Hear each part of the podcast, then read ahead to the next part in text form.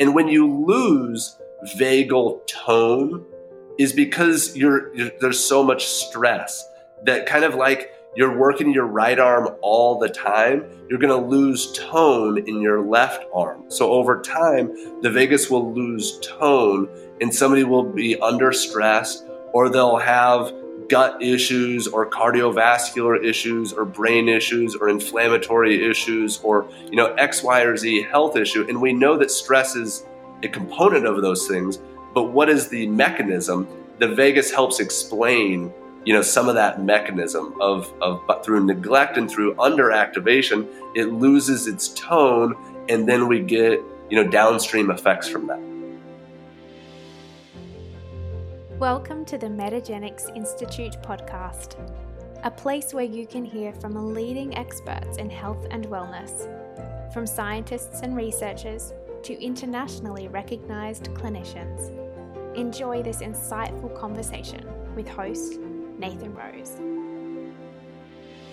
Hi, everyone. Welcome to Metagenics Institute podcast. I'm your host, Nathan Rose. And joining me today from Washington, Illinois is Dr. Taylor Crick. Good afternoon, Dr. Crick. Thank you, Nathan. Good afternoon.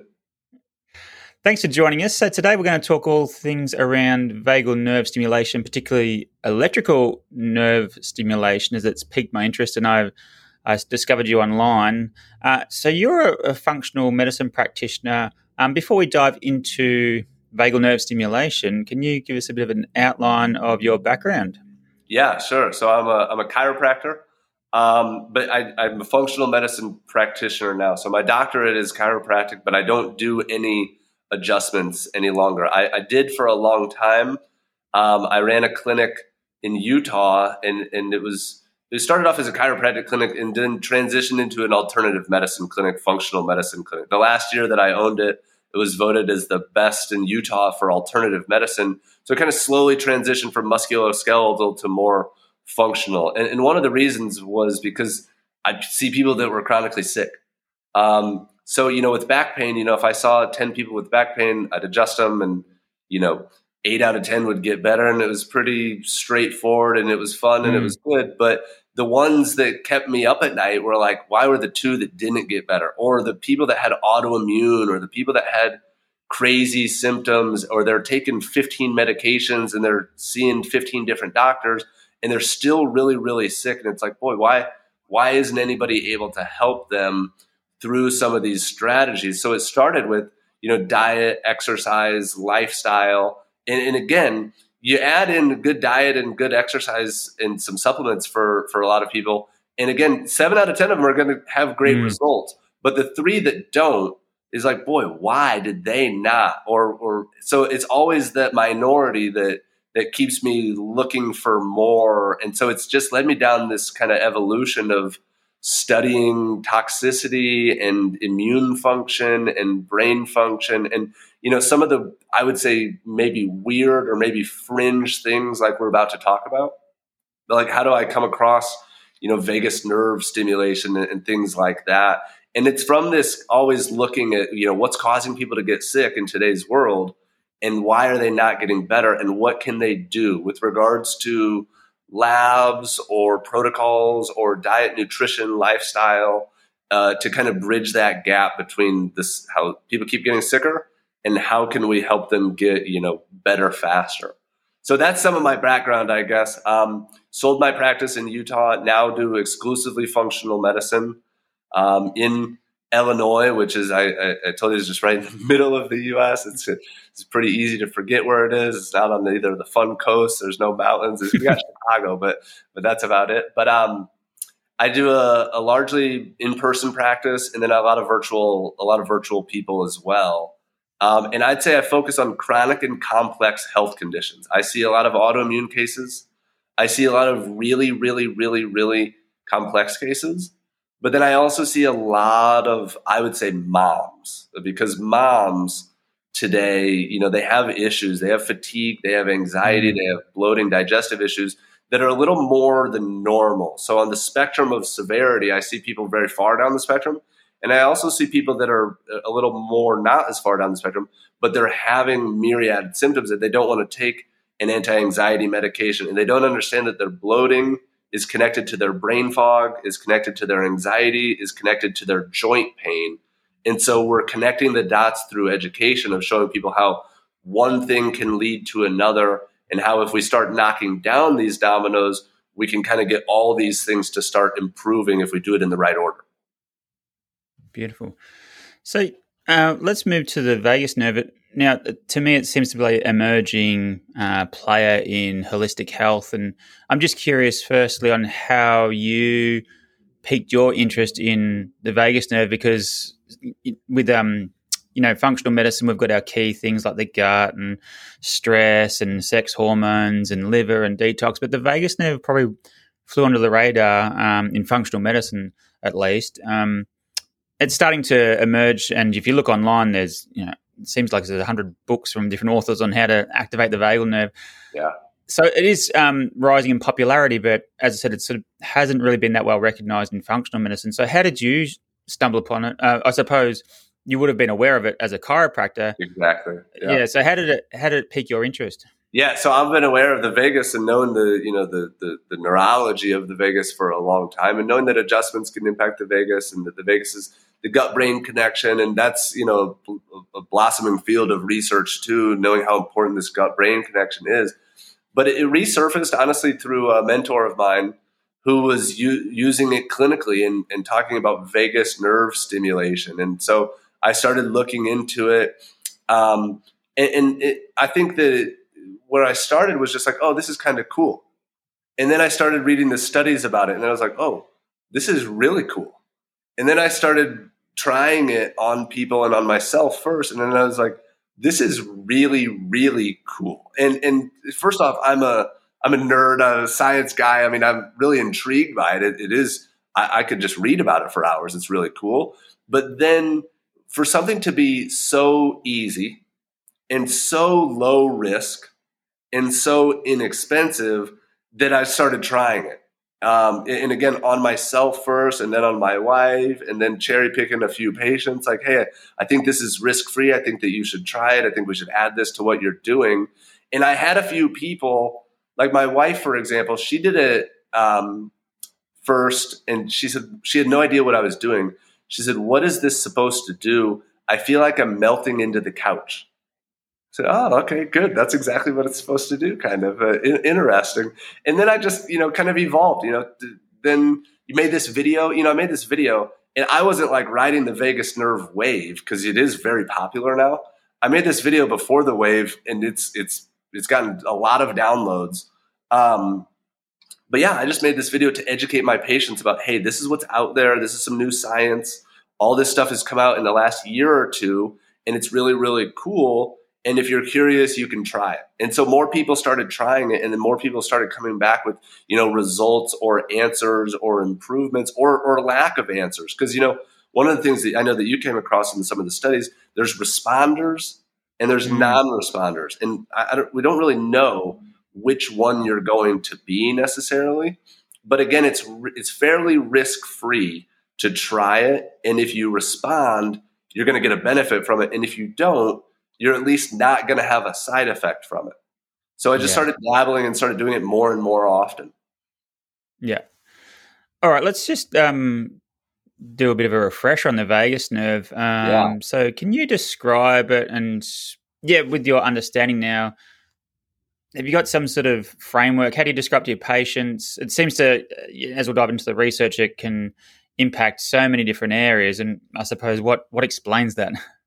Yeah. So here's how I explain it. And again, I, the way that I explain things to people is it's this is high level science, but I try to explain it so that anybody could understand. So the vagus comes from the brainstem and travels out to all areas of the body. Not all, but many. It's called the wandering nerve because it travels out and it wanders throughout the body to many different what's called autonomic functions, which which you know the best way to describe that if you're not familiar with that word is automatic, like things mm-hmm. that still happen while you're asleep. You still breathe, your heart is still beating, your digestive system is still working, you're still detoxifying. All these things are autonomic functions. And so the vagus connects the brain and the brainstem to the gut, meaning like the entire digestive tract. So the stomach to produce stomach acid, the valves to open certain valves, the what's called migrating motor complex to kind of move all your food through your digestive system and get it out into the toilet and have good motility. Your gallbladder for gallbladder contraction, your liver, your diaphragm. So the vagus has branches that do all of these things. And, and the more that I was learning about it, you know, there's these different branches again, but like when you do, I've had patients do deep breathing exercises for years. And, and it's a noticeable thing that you just kind of feel calm. But when you do that, you're triggering the respiratory branch of the vagus nerve. Different than the auricular branch, but same nerve. And you're kind of overriding that. So with these autonomic functions, the way that I describe it is again, and, and, and with the vagus and the nervous system, the vagus is the main nerve of what's called your parasympathetic nervous system, which is like the, the opposite of your stress system, which is fight or flight. And I like to describe that one first because everyone's like, oh, yeah, I know exactly what that one is because it's life, you know, it's job, life, bills, mm-hmm. go, go, go mm-hmm. of, of society. And that's stress. That's like the gas pedal of your of your car. And the vagus and the parasympathetic or the rest and digest nervous system is more like the brake pedal. And what I tell people is that you got two sides, and, and it's like your two arms. If you only work one side, which is like the stress side, you're going to have a big, strong right side, and you're going to have this weak, puny uh, left side that's been neglected. So most of us, we don't need any help exercising the stress side of things. We've got plenty of that going on, but we don't give any respect to the the non-stress side, the parasympathetic side. So by doing vagus nerve exercises or activities or vagus nerve stimulation, we're strengthening that other side so that we have a balance between stress and the lack of stress or fight or flight or sympathetic and parasympathetic. We want a good balance. Just like again going back to the pedals in a car, you don't want just one or just the other you don't want just a strong gas pedal or just mm. a strong brake. You need an appropriate balance. And a good driver can go back and forth between the two seamlessly and you barely ever notice. And when you lose vagal tone is because you're, you're there's so much stress that kind of like you're working your right arm all the time, you're going to lose tone in your left arm. So over time, the vagus will lose tone and somebody will be under stress or they'll have gut issues or cardiovascular issues or brain issues or inflammatory issues or you know x y or z health issue. And we know that stress is a component of those things but what is the mechanism? The vagus helps explain you know some of that mechanism of of but through neglect and through underactivation it loses its tone and then we get you know downstream effects from that Sure. Thank you. And is it worth noting what, um, as I understand, there's like a, hundred thousand neurons in the vagus. Um, has it been somewhat oversimplified? And if so, is that a problem anyway? Um, and it's also bi-directional. So obviously, there's there's detailed nuances. Is it there's is any lot. of that important to know and to yeah distinguish? yeah? and that's that's that's a good that's a good point. You know, and, and, but I am oversimplifying it because I don't think that it needs to be made much more complicated. But I do think that yeah. the bi-directional component is, is really important. in fact, about ninety percent of vagal fibers are afferent, meaning they're coming back to the brain. So they're more sending signals to the brain rather than the brain sending signals out like, hey, do this, do that, do this. It's more of a feedback um, um, nerve as well of sending feedback uh, uh, data to the brain saying, hey, this is how things are functioning. So I do think that it's vastly oversimplified. I'm sure there are things that we have not yet discovered about the vagus because even with a lot of this literature that, that we, you and I have looked at, you know, if you look at the dates, a lot of it is not more than two, three years old. Mm, Um, so I think that there's still things that are being uncovered uh, with the vagus for sure. But I think that from a practical standpoint, I think that all that you really need to know is hey, it's really good and it does these things. And here's some of the ways that you can stimulate it or activate it. Yeah, yeah, I agree. I'm um, particularly interested in the the power and and also the potential of the part of the the vagus system is the cholinergic anti-inflammatory reflex. It's a bit of a mouthful. It was um, sort of serendipitously discovered by Dr. Kevin Tracey about two decades ago, and they've developed um, therapeutics like electrical stimulation, which we'll get to. Um, yeah, what's your thoughts? Can you explain it, and what's your your thoughts on the power and potential of this pathway? Um, I am not that good at, at, explaining it, quite frankly. I think that that's absolutely. I mean, that's a huge part of of of this. Uh, the, so the vagus is uh, acetylcholine is the main neurotransmitter, and so that's the yep. the cholinergic uh, anti-inflammatory pathway. I can't explain the pathway, Nathan, like right off the top of my head, but I just I know That's that it's one of the mechanisms of how does it decrease inflammation, and meaning that like how does it improve motility? Well, that makes sense. It directly innervates the migrating motor complex, and it directly innervates you know HCl secretion and bile contraction. But how does it, in, it uh, do some of the anti-inflammatory effects?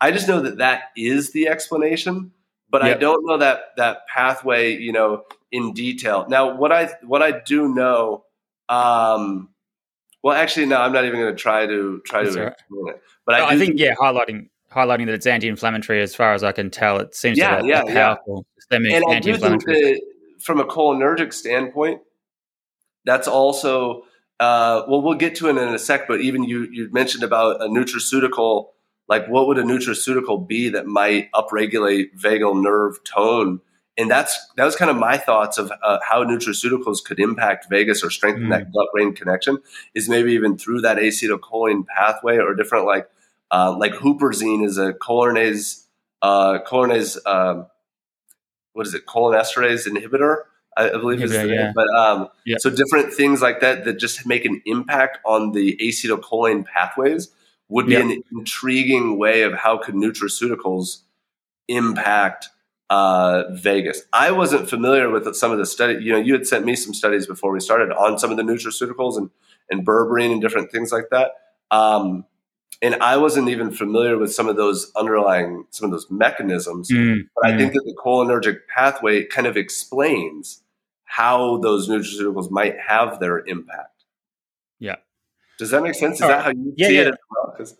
Yeah, yeah, absolutely. Yeah, yeah. We'll, we'll get to that later. But yeah, I think I just want to uh, highlight how it can be a potentially really powerful anti-inflammatory. Yeah, and how you can uh, that CAP, that cholinergic uh, anti-inflammatory yeah. pathway. Um, yeah, how it can how it can do that and how it affects. I don't really. I, I before I can speak on something, I have to understand mm. it completely, and I don't understand the immunological uh, changes that happen in the yep. cholinergic anti-inflammatory pathway yet. That's fair enough. Probably not many people do in this world. um, all right. So yeah, as I just want to establish that there's a profound anti-inflammatory potential there, yeah. activating the vagal nerve. Now, um, and, and fortunately, too, sorry to cut you off, but just right. even with regards to some of those studies, like there's some intriguing studies about uh, even COVID patients and having uh, in, inflammation, like you know cytokine storms and things, and then vagus nerve stimulation decreasing that inflammation. Now, I, would like to point out because in some of those studies, they also put them on steroid. I mean, they also yeah. had medical intervention, but as part of their protocol or their treatment regime, it, it was a piece of the puzzle that helped decrease this inflammation. And then some of the studies, there was one that I would, I don't think that I was familiar with the study most of them that you sent, I was familiar with, but there was one that showing that it decreased these inflammatory cytokines, uh, uh, TNF, interleukin one mm. beta, interleukin six. Um, so they can show that when we stimulate this, cytokines lower, but I, I don't know those mechanisms. The pathways. Yet. Yeah, it's fair enough. Um, well, most importantly, it's been shown to, so that's, that's the, the yeah. most important piece. Um, so yeah, speaking of, um, fortunately, we can access um, the vagal nerve or stimulate the vagal nerve um, via the ear. Can you describe that and, and how we can go about doing that? Yeah, yeah. So, so my understanding is the external ear is the only place on the outside of the body that the vagus travels. So it's the only place uh, externally that we can that we can stimulate transcutaneously. Now there are some more invasive ways of stimulating vagus and different uh, uh, cervical uh, units and different uh, other things that are more invasive. But yeah, and it, it, this is a a common thing in in like acupuncture, acupressure. There's some there's some different acupressure points in this area that people have used for for you know hundreds, if not thousands of years. I don't really know how long, but a long time that they've used that they've known have different effects. But the vagus travels to the outside of the ear, and particularly in the inner part of like the cymba concha. And my understanding of it is it travels to both ears. Okay. But with the, with the vagus nerve stimulation, I only encourage the left ear. And the reason being is that the right vagus has some projections that connect with the heart. Ah. And so we don't want to mess with that. So that's why, and that's probably the most common question that I get on YouTube of why the left ear only and and because I was taught that don't use the right ear, and that that's kind of why. So I've just kind of sure. stuck with that. But the left ear, um, but again, you can do some acupressure. People will get different piercings in these areas, and it will relieve their migraines. It will relieve certain symptoms that they've had. Um, wow. Tragus piercings or piercings in the cymba. Um, I just had a 20 year old patient out of state recently, and she said, "Oh yeah, I just got both of these pierced in my." I forget what she said, but X, Y, or Z symptom improved after the piercing. Hmm. Um, but yeah, so the outside of the ear. So through a, a, a TENS device is what we use, but a, an electrical nerve stimulation, you can trigger that sensory response that's putting input into the vagus. And again, when we're in, giving input to the vagus, it's just strengthening that vagal tone um, and upregulating vagal function um, just kind of in general. It's again like your bicep of if you don't use it, you're going to lose tone. And, and if you use it, you could do almost anything. But as long as you're using it, you're going to help keep that tone. You could go, you could lift weights, you could go bowling. You know, any use is going to help. Some are better than others, but anything is going to help maintain tone, whereas disuse will lose mm. tone for sure. Yeah. Um, there's other other types of devices, but I, have noticed in the literature, and there's even ones you you can put to yeah, your yeah. neck. Yeah, and I it, like the that seems like it's like a, a, wave therapy of some sort. I, am not too familiar. A lot of people will ask me questions on on YouTube, and they'll ask me like, you know, hey, what's your thoughts on this product? And and there are because like we talked about, this is popular. So when things get popular, you know, people are going to try to make a product mm. for it or, or, sell something for it. And I think that a lot of these products, I'm sure they have a lot of value on them, but a lot of them, when I've gone to their websites or looked at them, they talk about how great the vagus nerve is. And their whole website will be the stuff that we're talking about. Hey, this is what the vagus does, and this is how important it is, and this is, and so it, it is really, really important. But they, there's not a lot of science confirming their their mm. equipment. Mm. And so mm. when I look at it, again, it's not that it might not work or that I think it's going to be harmful, but I look at to the cost benefit. And so comparing, you know, a TENS device, which is very inexpensive, and which there are studies confirming and showing that it does have efficacy versus some of these other devices that might be four or five times more expensive. And I'm like, well, you know, they have a fancy, flashy website. It does, it does make it look like a very classy device, but I'm not convinced that you're going to get your money's worth compared to the TENS device. So there are a lot of options out there. And I think that for somebody that's got, you know, uh, resources that feel free to try, try them all out. I'm trying to find the biggest bang for the buck. And this is what I stumbled upon first was the TENS and then I and then the research does support it. So for me, I'm not like looking for a million ways to stimulate the vagus. I found this one that seems to be working really well, um, and, and, and, people are enjoying it. But then again, I would say that even from a non-device standpoint, I've for years I've had people do vagus nerve exercises like gargling, gagging. Um, you know, uh, hot and cold showers can stimulate mm-hmm. vagus. You know, other things, you know, the deep breathing, like I mentioned, lots of things can stimulate vagus. Um, but I don't think that they're as as exciting as the science behind uh, transcutaneous. And I don't think it's as easy. You know, you could have this clip to your ear while you're driving. You can have it clip to your ear while you're doing dishes. You know, you can be doing stuff as opposed to like meditation. You know, meditation is a very powerful tool, but you got to have silence and time. And I have three kids, six and under. I very rarely have silence or time. So vagus nerve stimulation is is easy.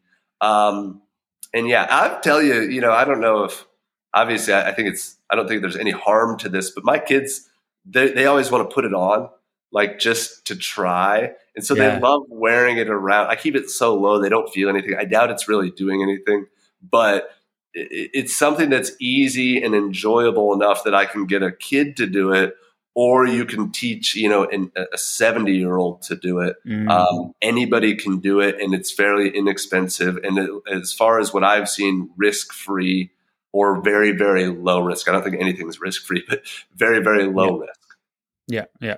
Yeah, well said. Yeah, yeah. It looks like there's some expensive, more expensive devices out there that look flash, um, and maybe they they got like a single earpiece, and it might be a little bit more convenient. But for the, the costs to buy a tens machine and, a, and an ear clip, it's it's it's really exactly. And then again, it, it, I'm sure we've seen some of the same devices, but you go to their site and it's just again, you, we can make the vagus nerve sound really appealing because it is. It's it, it does so many things and it's so important for so many areas. And even the studies have shown if you just talk about the studies of vagus nerve stimulation, mm. but you don't talk about is it transcutaneous, is it auricular, is it with a TENS, is it with a device, just vagus nerve stimulation, it, it's mind blowing what all it's been shown to do.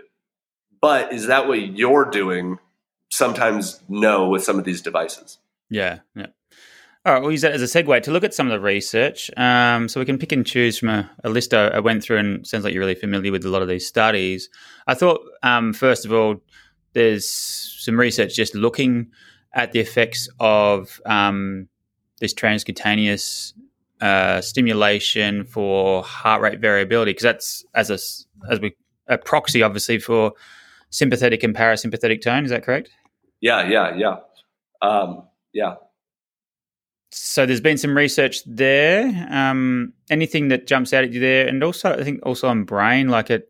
Um, I think they've done MRI studies, have they, to to look at um, results during stimulation? Yeah, yeah. and I, I think I don't remember the exact citation. I don't think that it was in the list that you and I exchanged, but uh, I have a video on my YouTube, but I, talking about uh, studies supporting depression, anxiety, brain brain issues. So I, I don't, I, and in the video, I mm-hmm. for sure go through the exact citations.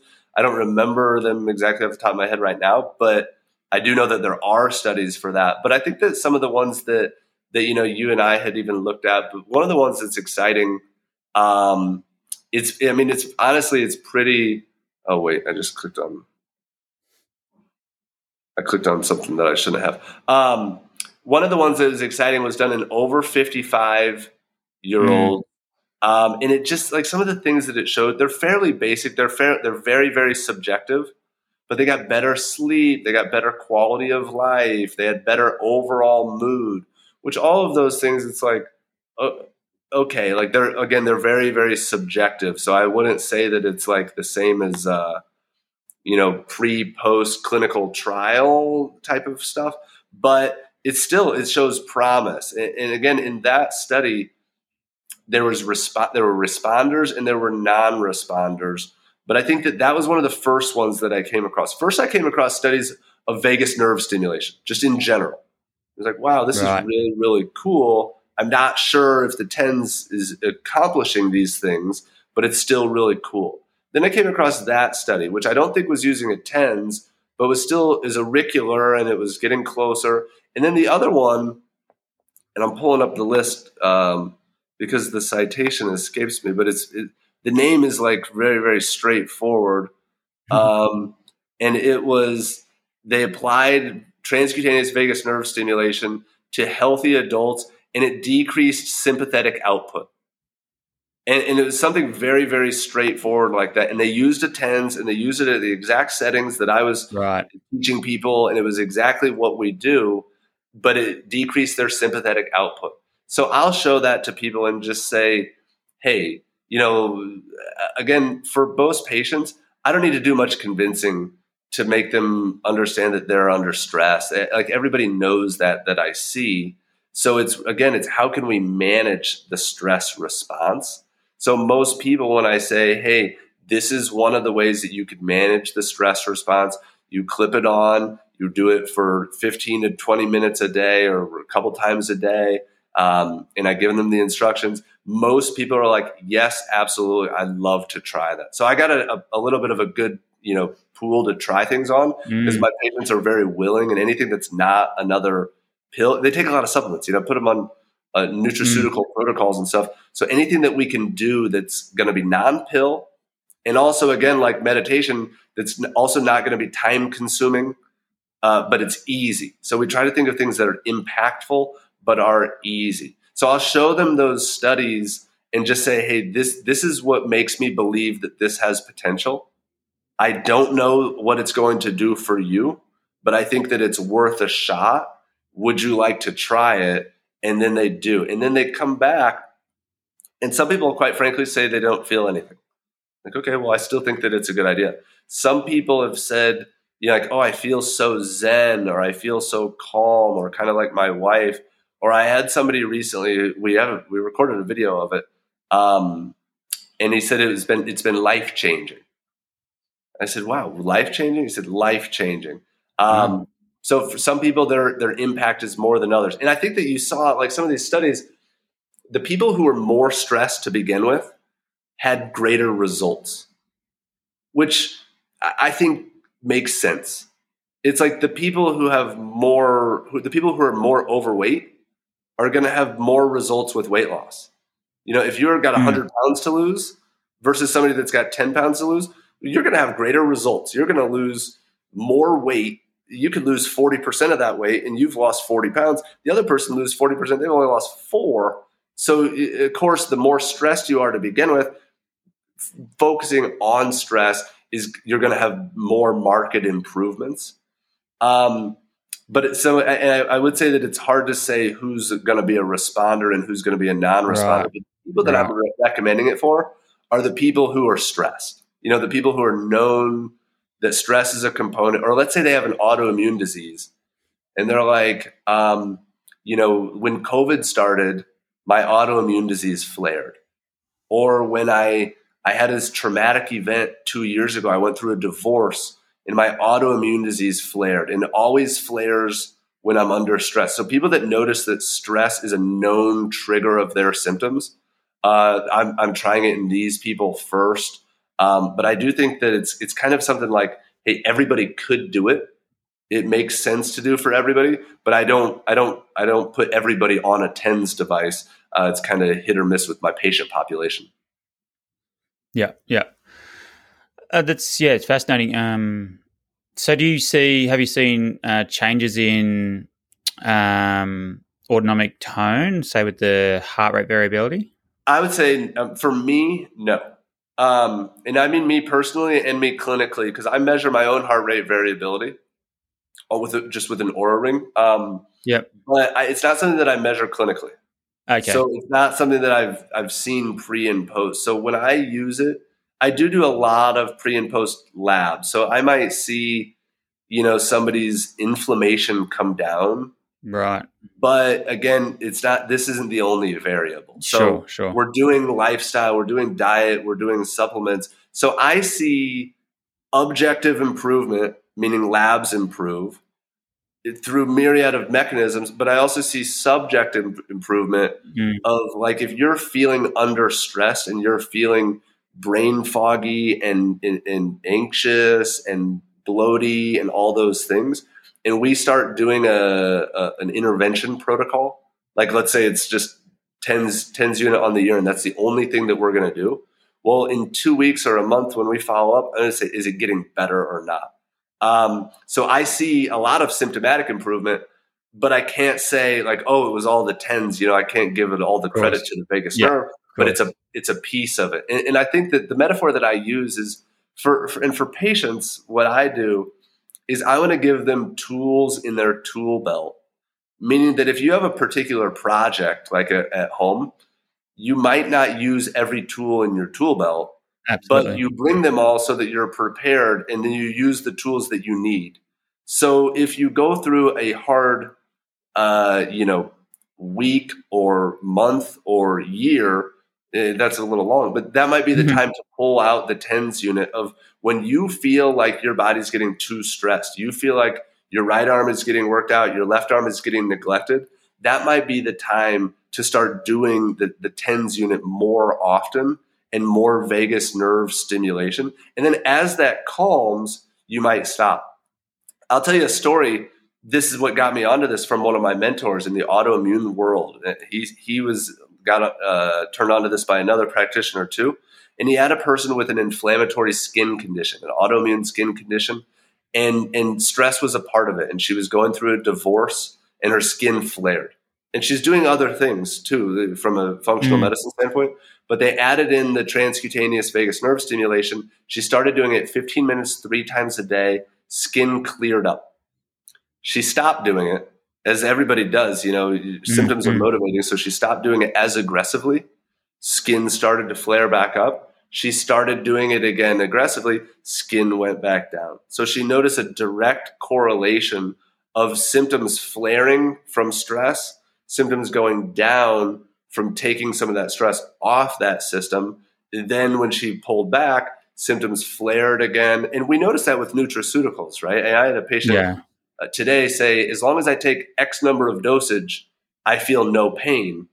If I take half that dosage, I feel pain, and if I don't take it at all, I'm I'm full. I'm back to where I started. So dosage does matter. Um, and the same thing with the with the vagus nerve. If you're not that stressed and you're not that inflamed and you're not doing that poorly, I, I don't think you need to do it 15 minutes three times a day.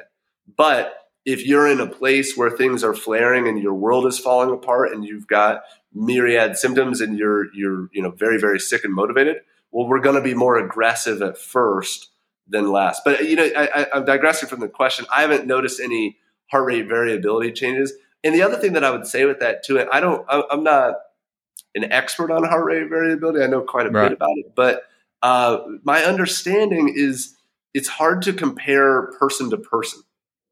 Like my Mm. understanding from an Oura ring is what they say is don't compare yourself to your friends. Just compare yourself to to how you were last week or last month. Yeah. Because some people might be very, very, very, very stressed, and their heart rate variability might be 60. And for another person, they even on their good days, they never hit 60. So Mm. I, I have trouble using the the numbers and saying like if you're below this number, your heart rate variability is bad or it's good. It might just be bad or good for you. Like I know a few people who were who were college athletes and their heart rate variability is crazy better than mine. And I've got like heart HRV envy. Uh, but I think it, I don't. It, they are more fit than me, but I don't think that they're any less stressed than me. It's Yeah. just our bodies are different. Yeah, that makes sense. All right, so just to round off, I'll just summarize and we'll put this in the show notes for mood. There's been trials on major depression versus, and they also often use a sham, don't they, where they put it on another part of the ear or something to as Yeah. a as a control, and it's showing yeah, it's an benefits easy thing to sham. Yeah, exactly. um, and some interesting studies on fear extinction. So maybe even for um, you know, anxiety. And I think they're currently doing research on PTSD. Yeah, I might have Um, mentioned that. Can, can I mention something else real Yeah. quick about that too? Absolutely. Because I think it's intriguing, even with some of the past uh, conversations you've had. But so the the vagus one study that I've come across showed it was an fMRI study, and they did transcutaneous vagus nerve stimulation while in an fMRI, and it and it calmed activity in limbic regions. And so limbic regions are are connected with this, you know, fear and PTSD and like this this kind of uh, your brain gets uh, in this fear base where it's just afraid of everything. So it's it gets sensitive to your environment, and there's a component to this uh, about with with mast cells, and mast cells are are they line the limbic area. So there's a lot of mast cells in areas like the amygdala. And the amygdala is a big fear sensing area. So that's kind of my my theory of how mast cells get triggered by different things like that's my whole talk uh, with the post the long COVID summit that we talked about off air. COVID triggers mast cells, which trigger neuroinflammation of limbic areas, mm. and, and you know X, Y, and Z. But then vagus stimulation can help calm some of those limbic areas and some of those fear areas and some of those PTSD type areas where we hold some of those traumas and some of those dangers and, and things like that, whether it be from an emotional, psychological danger like PTSD, or it be from a toxic, you know, mold, metals, Lyme disease, uh, some kind of trigger like that. Um, I think there's a, a, a, connection between these two uh, limbic system, mast cells, vagus nerve, and yeah, it's in the mitochondria. Yeah, it's fascinating. It is fascinating. So, do, do you think um, this could be a tool in some of those chronic complex conditions? That's what I find Absolutely. really fascinating about the limbic retraining we had at Ashok Gupta on the program.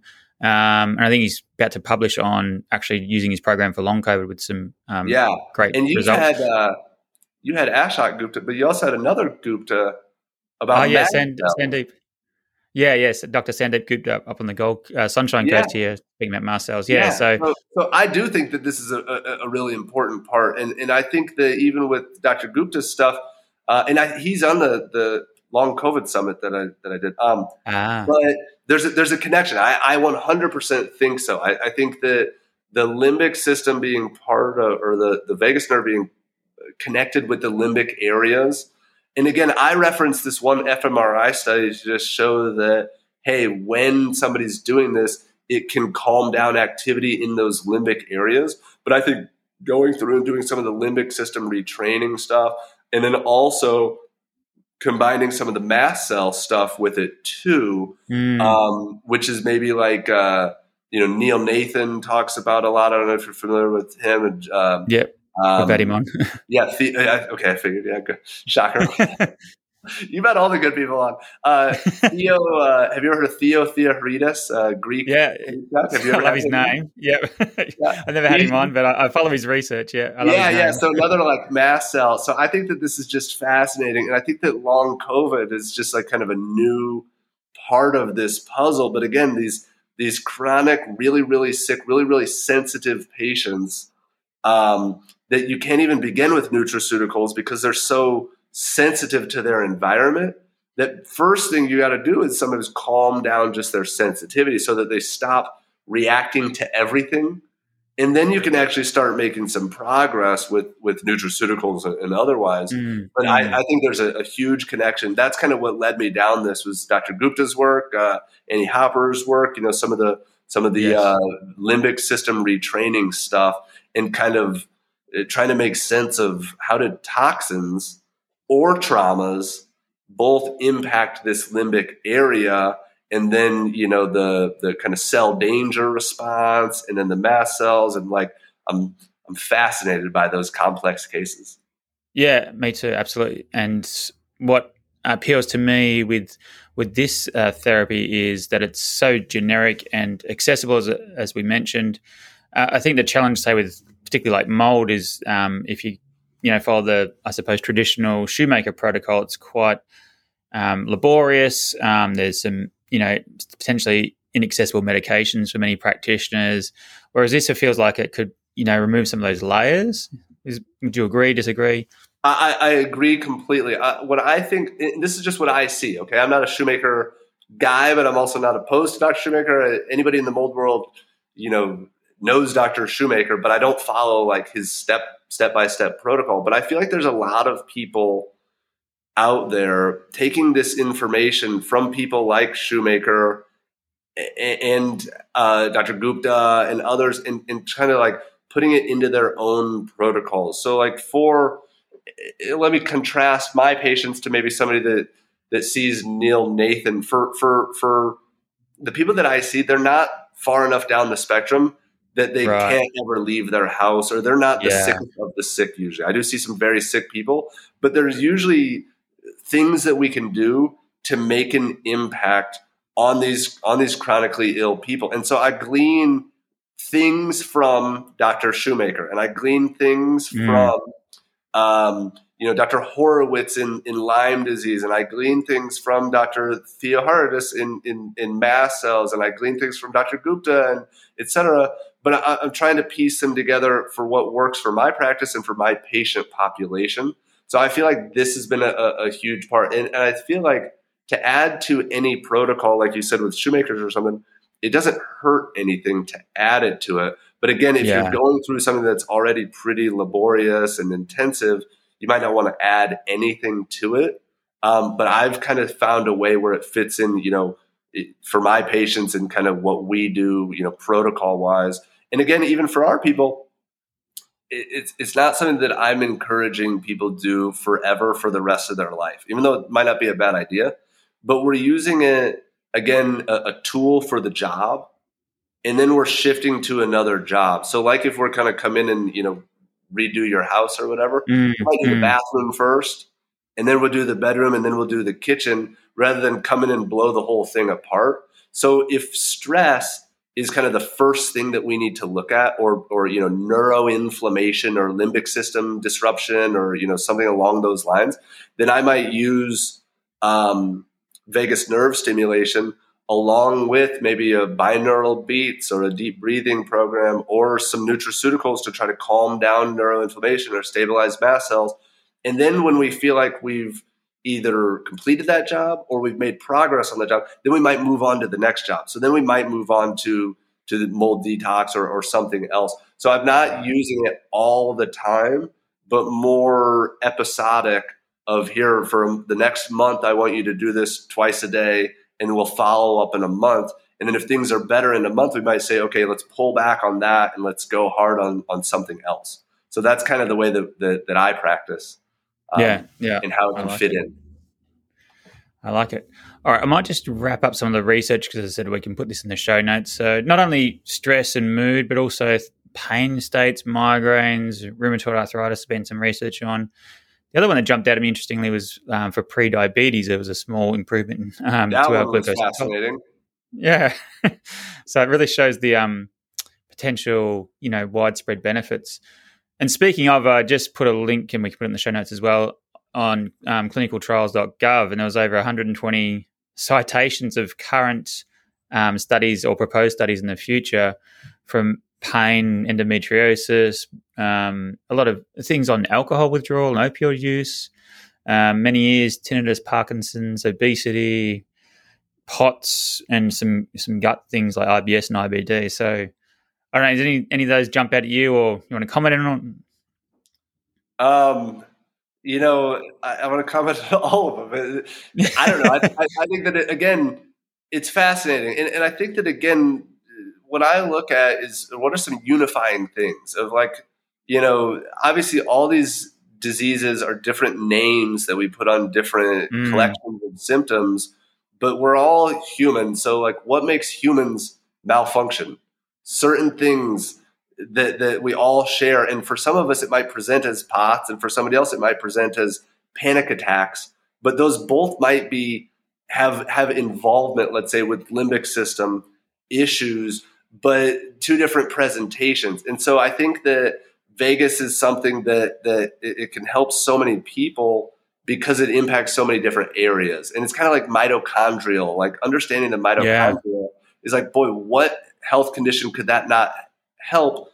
Because it causes all of them because it's it's almost it's a, it's kind of everything. It's like if your mitochondria aren't functioning, nothing is going to be working properly. I tell people, I don't care if you have a Ferrari or you got a piece of junk. If you don't have gas, it doesn't matter. and, and so the mitochondria is another thing that, like, boy, by working on that, I don't need to be a POTS specialist or a Parkinson's specialist or a chronic fatigue specialist. I can be a little bit of a generalist and see all these different conditions, but help them all by this uh, this kind of unified approach even though it's very mm-hmm. customized to the individual too. But you know, if that makes sense. So I think that it's, it's more than anything that that research is very very exciting. Um, but I, I, don't think that it's surprising when you understand just the far-reaching effects of of the vagus and just sympathetic dominance versus parasympathetic. It, it, it leads to all these problems. So if you get somebody out of that, you can reverse some of those problems. Yeah. Okay. Uh, now you've mentioned a few times. It might be worth just describing how you actually go about stimulating the vagus nerve with this with the TENS machine. So can oh, yeah. you run through? Yeah, and um, I'm curious on also without getting too technical, um, like the the time, the the, the frequency. how do you explain that? And um, and also how do you work out what frequency is best for you? Yeah. Um, so uh, you know, my answer is not like the most scientific answer by any means. It's because this is what I was uh, told to do by a, mentor of mine, and so I started doing it, and it started working. So I didn't have to yep. go through a lot of trial and error. I did try. Uh, I've, I've, done a lot of hacks and tried different things of different sensors and different uh, places on the ear and different things with the electrical pad or two sensors together and different things like that.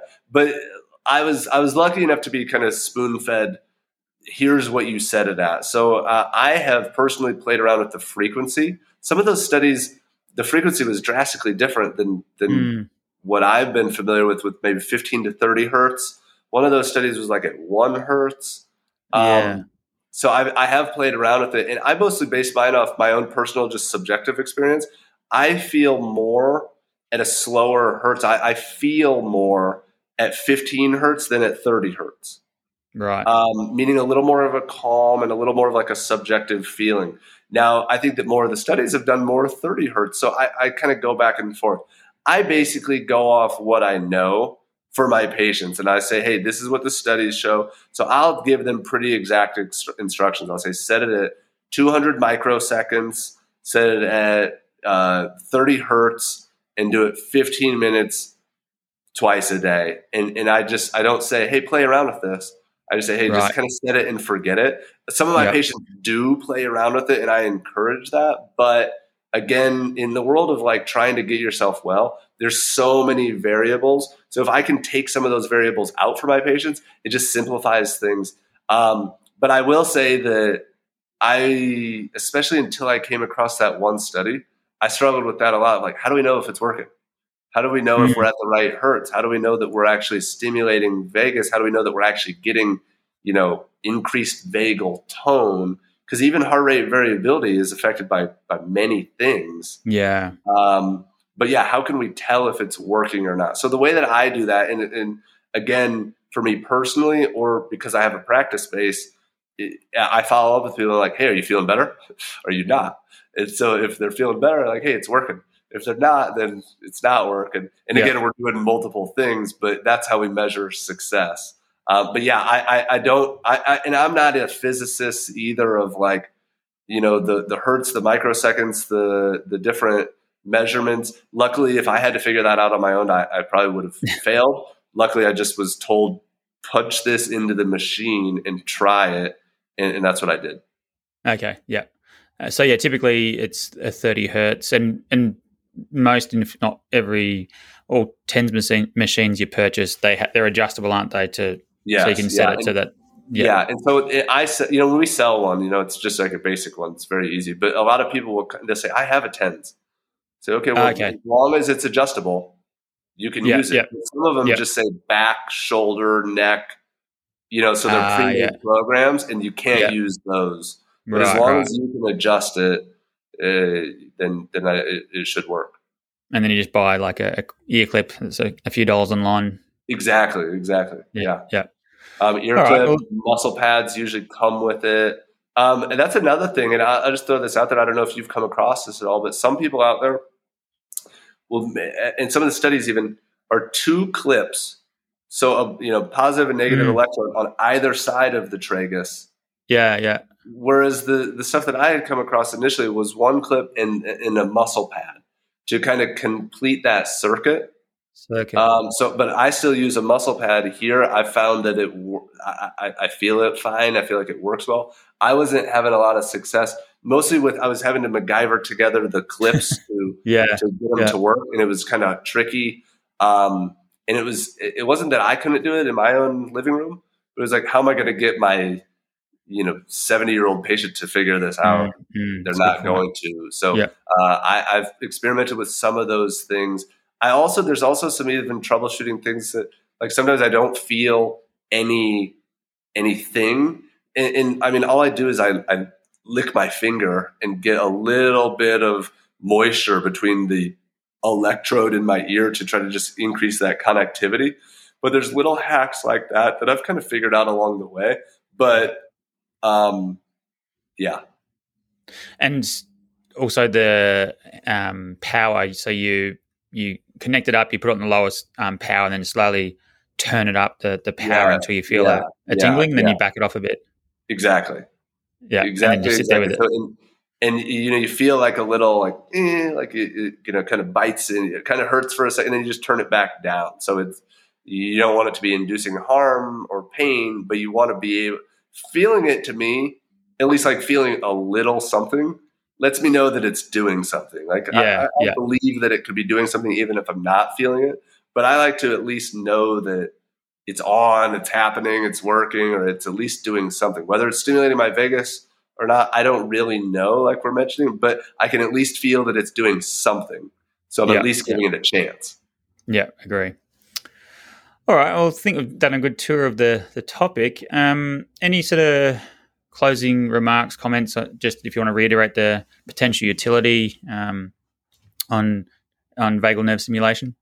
Yeah, sure. So I, would say just to reiterate the potential utility. So the vagus is is just it's I mean arguably the most important nerve in the body, um, and it's more than just one one nerve. It comes from one motor nuclei, but it's got multiple branches but it's it's just very very very very important for everything from gut brain connection to detoxification to inflammation to even how your brain uh, perceives stimulus like like pain stimuli and things like that. So the vagus is very very important.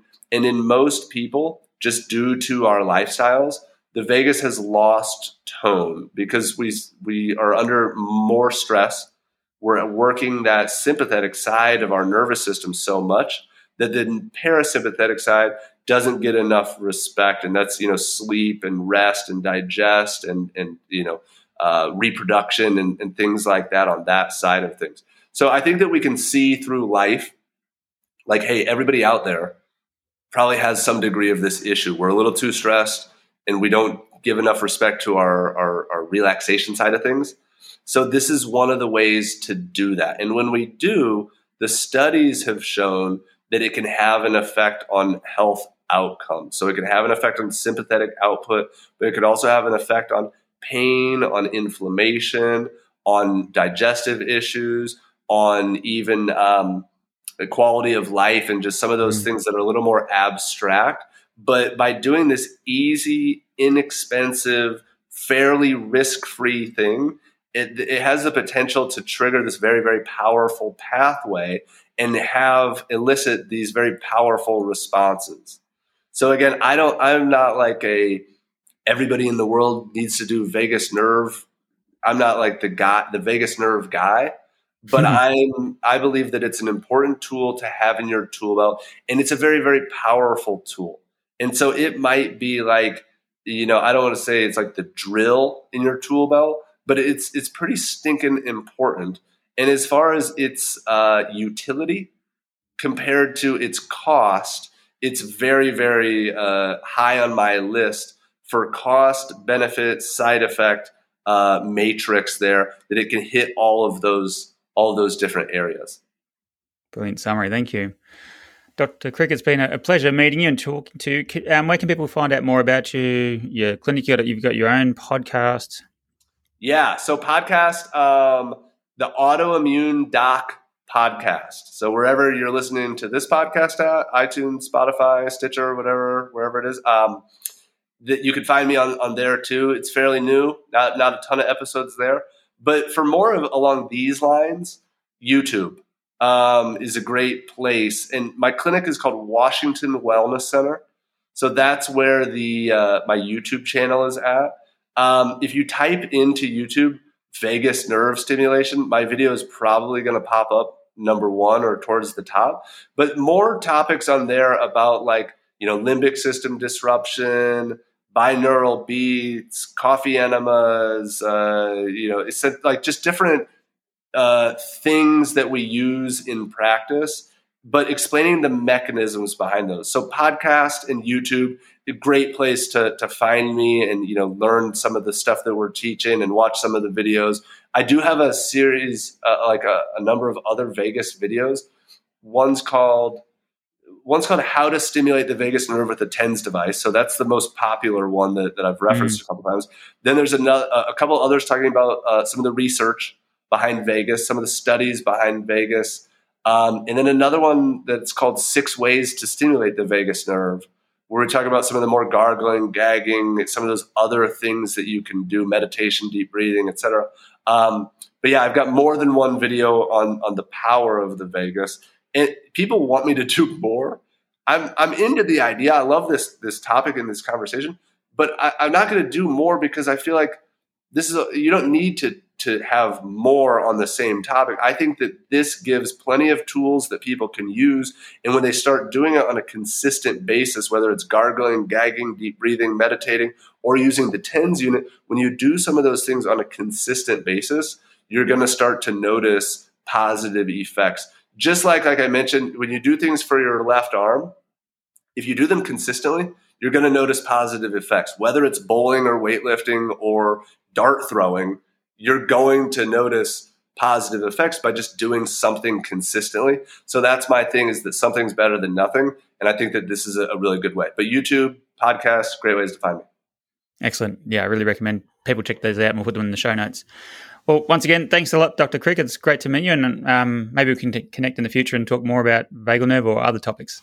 Yeah, thanks so much, Nathan. And I, am I'm, I'm excited to stay tuned to your your podcast, and I subscribe to your podcast. And like, you got a lot of topics that I really, really, really, really enjoy. So I, I'm going to keep you know diving into those because there's an extensive you know archive of them too. So uh, appreciate what you're doing too. Um, and it's oh, cool that we're in completely different continents, but the, the information is the same. We're all people.